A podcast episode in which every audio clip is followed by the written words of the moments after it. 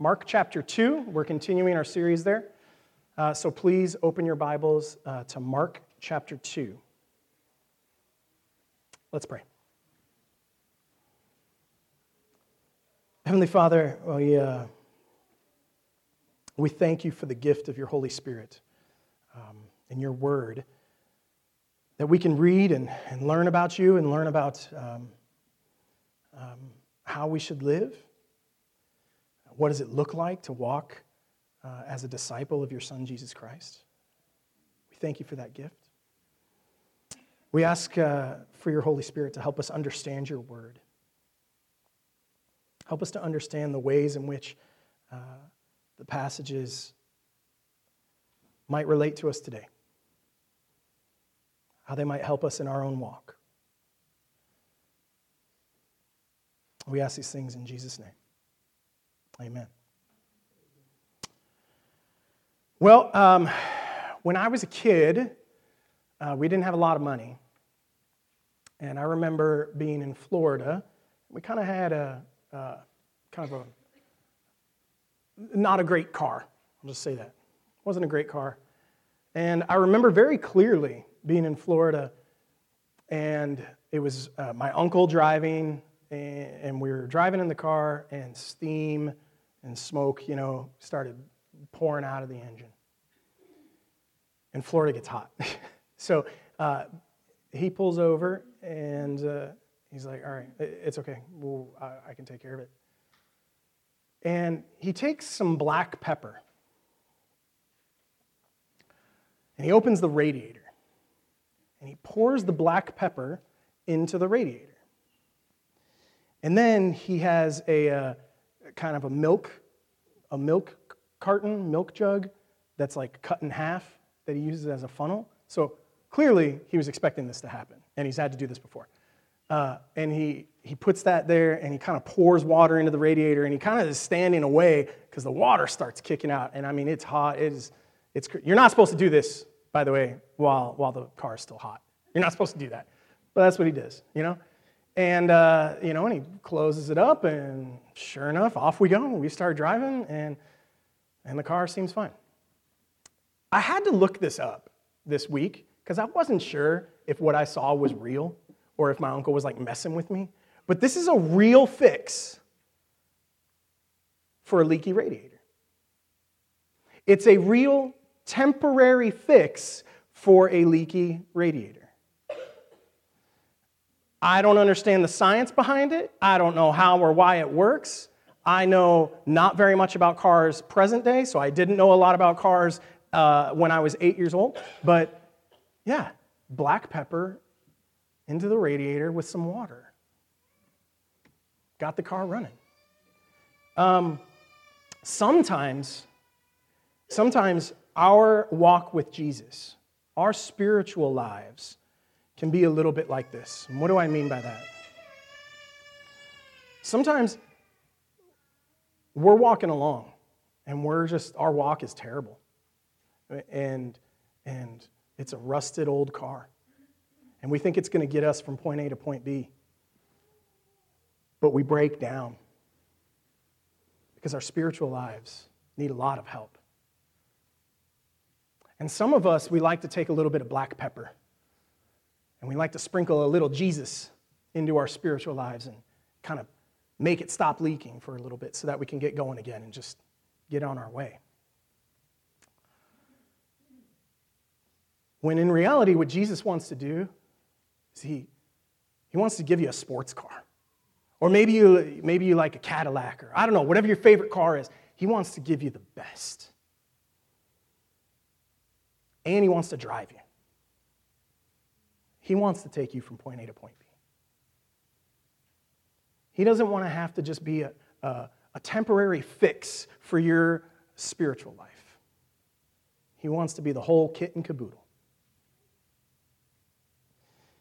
Our passage today is a little bit like that. And I got to tell you, uh, this passage in particular took me years to kind of understand. Um, the first several times I read it, I was like, I, don't, I do not get what he's talking about.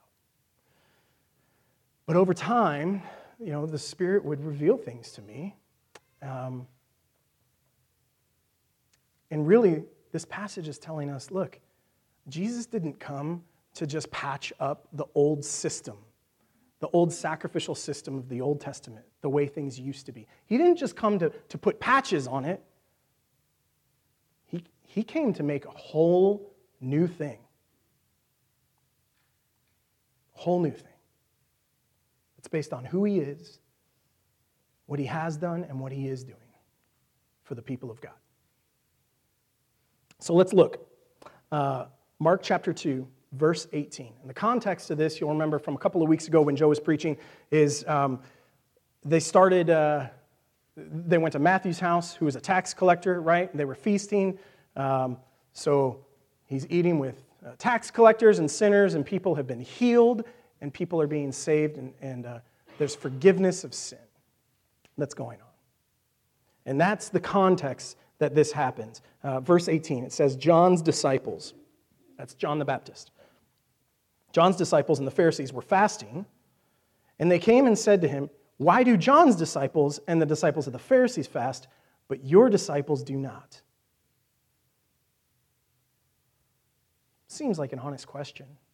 But I, as you're about to discover, it's, it's, really a, um, it's really a covert claim to a superior spirituality. It's not just like, how come, how come our disciples all fast and your disciples don't? It's more like, how come your disciples don't fast? Because we fast. Our disciples fast. You see, you see what I'm saying there? That's actually what's going on. Um, and as we dig into this, you're going to see that Jesus has authority over tradition. He has authority over tradition and we talk about fasting for a little bit. But Jesus moves quickly from fasting into much bigger and more important concepts about the old and the new covenant. And that's really what's going on here. So that's kind of where we're going. Look at Jesus' response. He says to them, uh, verse 19, while the bridegroom is with them, the attendants of the bridegroom cannot fast, can they? So long as they have the bridegroom with them, they cannot fast. Okay, seems like an interesting response to a simple question. But the days will come when the bridegroom is taken away from them, and then they will fast in that day. Now, uh, I, I want to take just a, just a couple minutes here to talk about fasting. Fasting today is sometimes presented like I'm going to fast from watching TV for a while so that I can be more dedicated to, to the Lord. Or I'm going to fast from partaking in alcohol for a while so that I can be more dedicated to the Lord. I'm going to fast from social media for a while so that I can be dedicated to the Lord. Uh, one of our one of the churches that we used to attend does a uh, they do like a, a January spiritual or social media fast, and I I love it because well, I think it's funny it's not necessarily a bad idea, but I think it's funny because what happens is January 1st, everybody, like we, all of our friends from that church, they all start posting, hey, I'm gonna go do my, my social media fast now. So if you guys don't see me for a while, it's because I'm fasting for the Lord from social media, right? Which is funny because you're not always like, you're supposed to fast and not tell everyone that you're fasting. You're just supposed to do it, right? And then what's even funnier is usually sometime in January, at least, at least several people pop in and be like, hey, I had a birthday. Just wanted to, you know, let everyone know or something like that. Uh, okay, I'm rejoining my fast. You know, it's like. You know, I think it's I think it's a little comical, but uh, that's not what the kind of fasting here is. Fasting here is not partaking food, not eating. Okay, and it's not necessarily so that they can become closer to the Lord. Really, what's going on is it's a fast because it is a, um, there's, a there's a sorrow uh, that's going on with the Jewish people in this time because they are waiting for the Messiah. So it's a fast to try to call out for the Messiah to come, to come rescue them, to come fix everything, to come make everything right. And that's why it's a little funny because they go and talk to Jesus, who is the Messiah. And they say, Hey, our disciples fast. Why don't your disciples? And Jesus could have been like, Because I'm the Messiah. Let's t- it's time to celebrate. But he doesn't do that. He, he uses this imagery of a bridegroom and a wedding feast, which, if you're familiar with the new covenant, this imagery, this idea of a wedding feast and a celebration, is, is remarked upon in, in the Old Testament. That there is joy, there is uh, abundance, there's fruitfulness in the new covenant. God's blessings will be doled out on people. I don't know if that's a word. I might have just made up a word. Doled out? I don't know. Talk to me later. But uh, that is the idea of the new covenant. So when Jesus talks about the bridegroom and the wedding feast and that they can't feast or they can't fast while the bridegroom is present, he's saying the new covenant is coming. There is a new thing happening with the kingdom of God, and it's about me. That's what he's saying to them. And this is the amazing thing. We have to think about in this section what was the old and what is the new. Why is there a celebration? Why should we look at the new covenant as a good thing? So we're going to do that. The thing that, te- that, that kind of tips us that this is about so much more than fasting is not just the wedding feast and the imagery here, but it's also this, uh, if you look at verse 20, but the days will come when the bridegroom is taken away from them, and then they will fast in that day. That word, taken away, it's the Greek word apairo, which only occurs three times in the New Testament. Three times. In Mark, in Matthew, and in Luke. And it's all this section.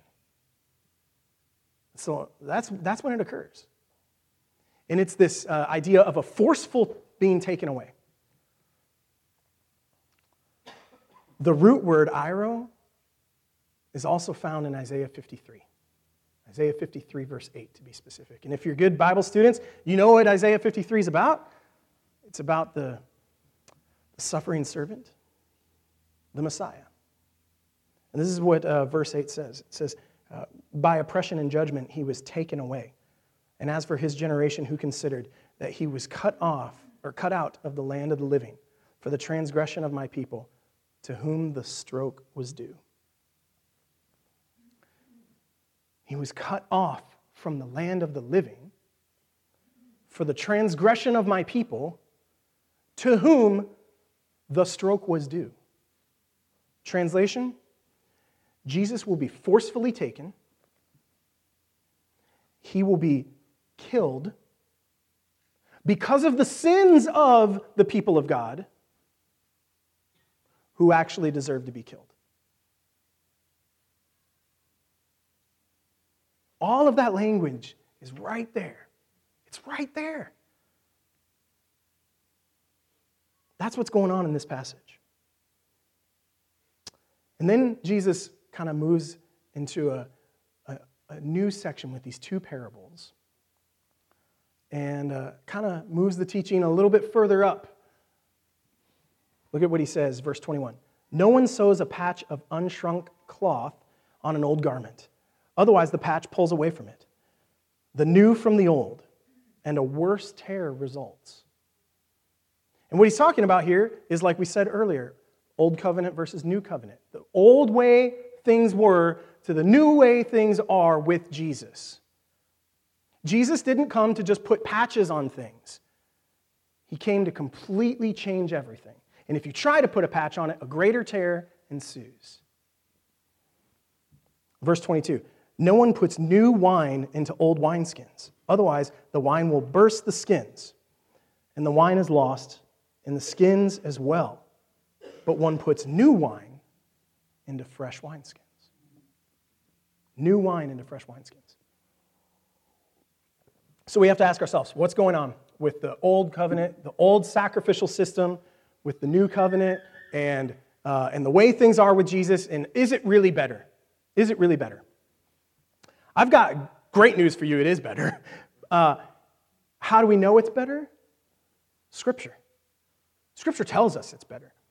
If you go to the book of Hebrews, last service I was trying to figure out exactly which sections you should read to learn about this, and finally I just said just read the whole book of Hebrews because it's great. But uh, if you're trying to narrow it down, Hebrews 7 through 10 is a good section to kind of zoom in on that really speaks about the supremacy of Christ.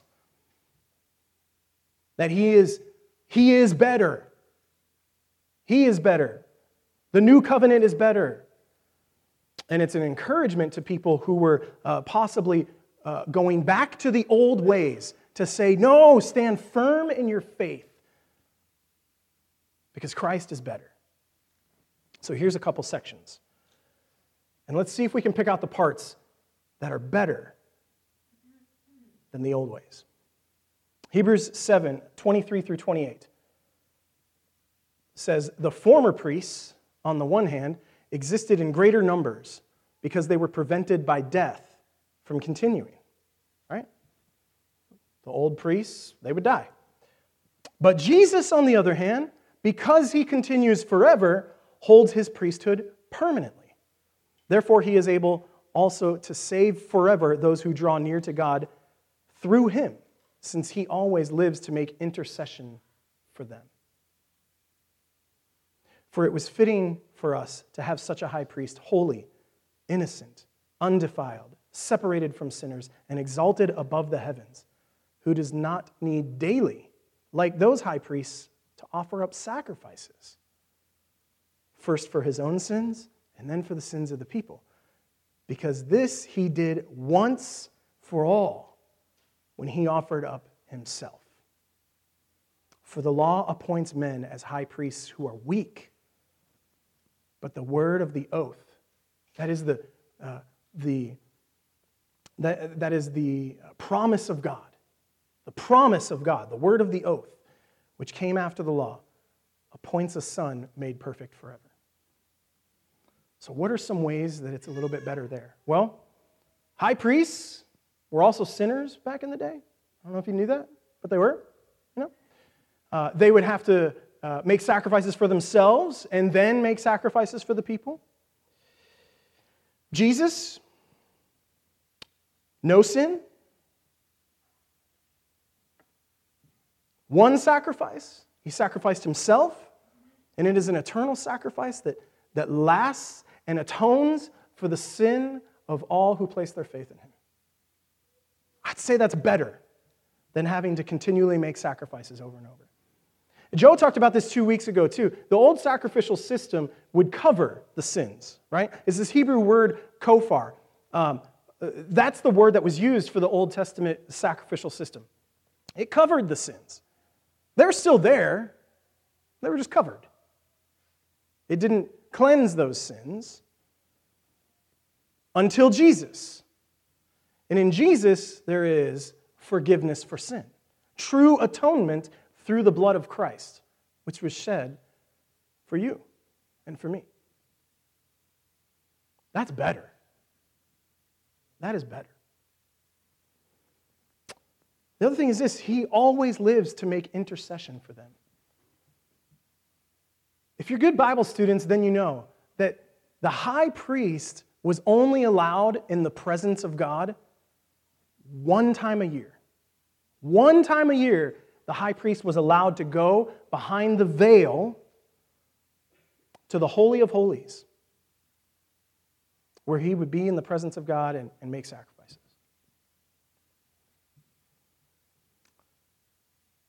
Jesus well, he's in the presence of God like all the time. Like right now, two minutes from now, tomorrow, the next day, and, and the next day. He's at the right hand of the Father doing what? Making intercession for you and for me. He's got the big guy's ear. He gets to speak directly to the Father about us. He intercedes for us on our behalf all the time. I'd say that's better than the old way. Then look at this uh, Hebrews chapter 4, 15 through 16. For we do not have a high priest who cannot sympathize with our weaknesses, but one who has been tempted in all things as we are, yet without sin. Therefore, let us draw near with confidence to the throne of grace.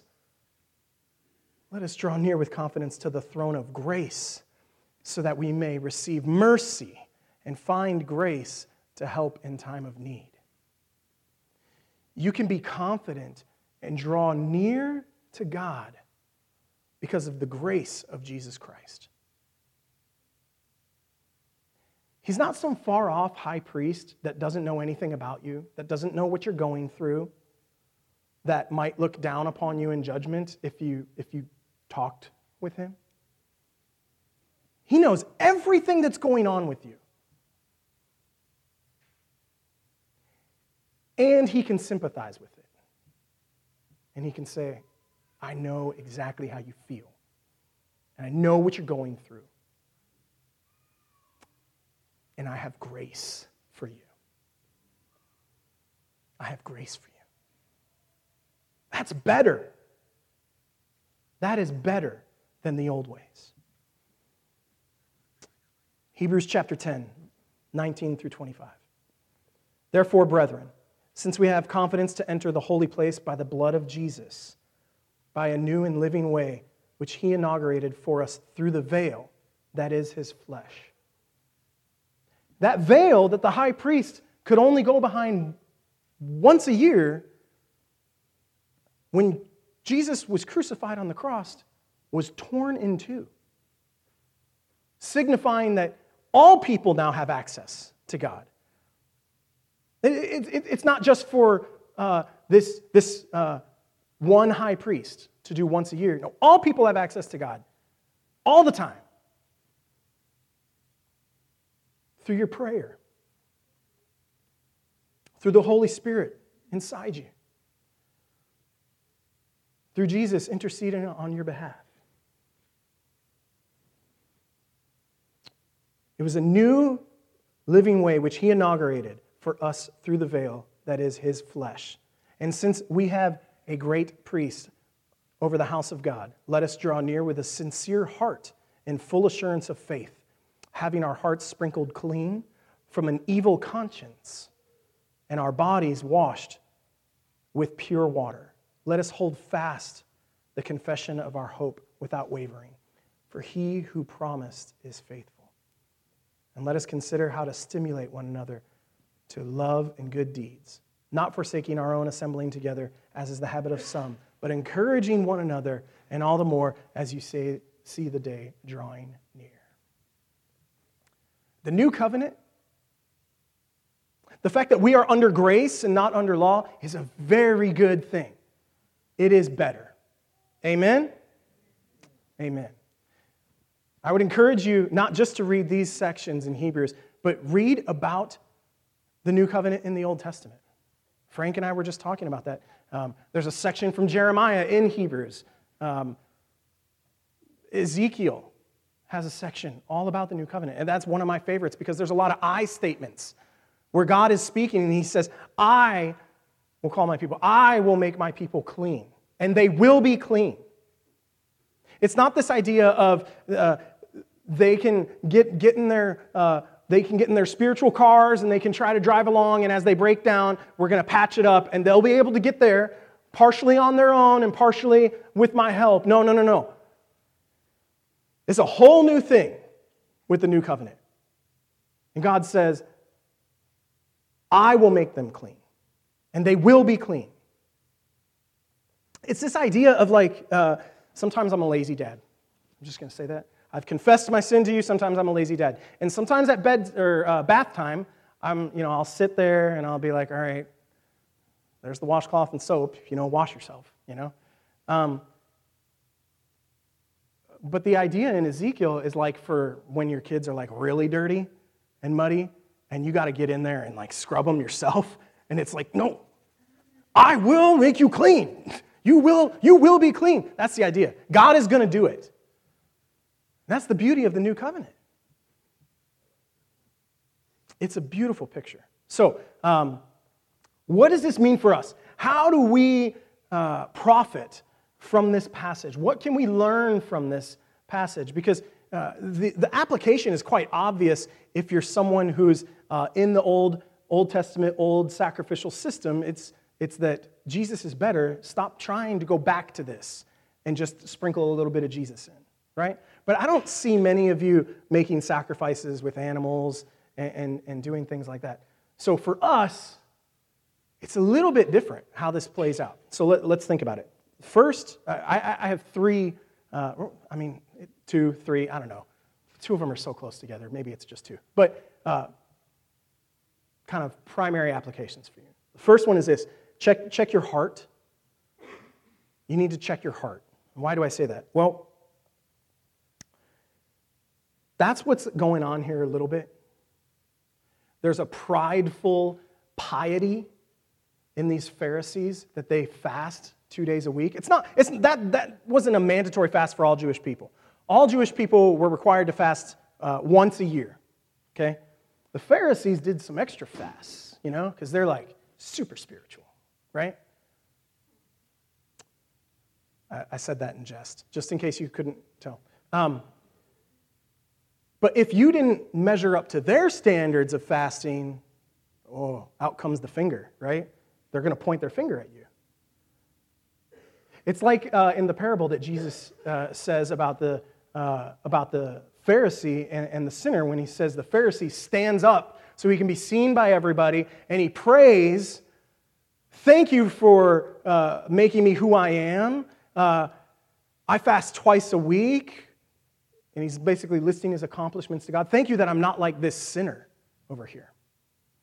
But the sinner is on his knees and beats his chest and says, Have mercy on me, a sinner.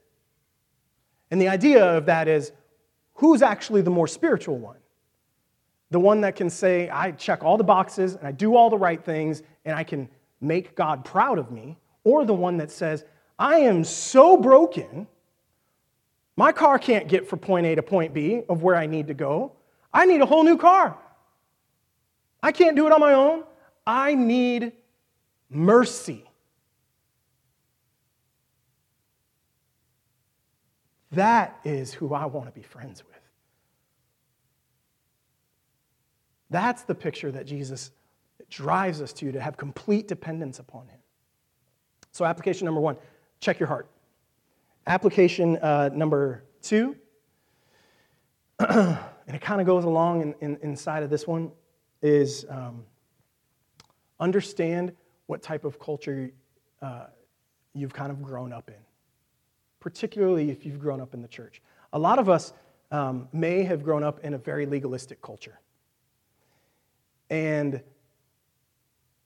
you know, don't, don't dress this way, you got to have skirts certain length. You can't wear jewelry. You can't have these instruments when, when you sing. You, uh, no drinking, no dancing, right? Uh, all, all of this kind of stuff is going on. And, uh, and if I'm stepping on toes and I'm going to make people mad, feel free to email me. I'd love to talk with you about it. Steve at delriobiblechurch.com. I should find out if Steve ever gets hate mail from me. But, um, but seriously, I'd love to talk with you about it. Um, I, I first want to point out this. Some of these rules that get started, they really start from a good place. Like, the idea is this if there's a lot of hazards out there in the world, and we want people to succeed, let, us help them by giving them some guidelines. The problem is this when the guidelines become a law that now you are trying to live up to, and you completely forget about the grace of God, you have just basically moved back to the old covenant. Do you guys see that? It's subtle, but it happens. This, this doesn't mean that we, um, that we just go on sinning, sin more. Romans talks about this in uh, chapter 6. What shall we say then? Shall we continue to sin so that grace may abound? May it never be. And by the way, that phrase, may it never be, that Paul uses, it's the strongest way in the Greek language to say no. It is the strongest way to say no. So we don't just continue to sin so that grace may abound, but we also need to be aware of the ways in which uh, legalism can take hold of our hearts. And we move back into that uh, habit pattern of trying to earn our way into God's presence instead of being completely dependent upon who Jesus is and the grace and the mercy that he bestows upon us. Okay? And the third one is this how do we actually avoid some of that stuff?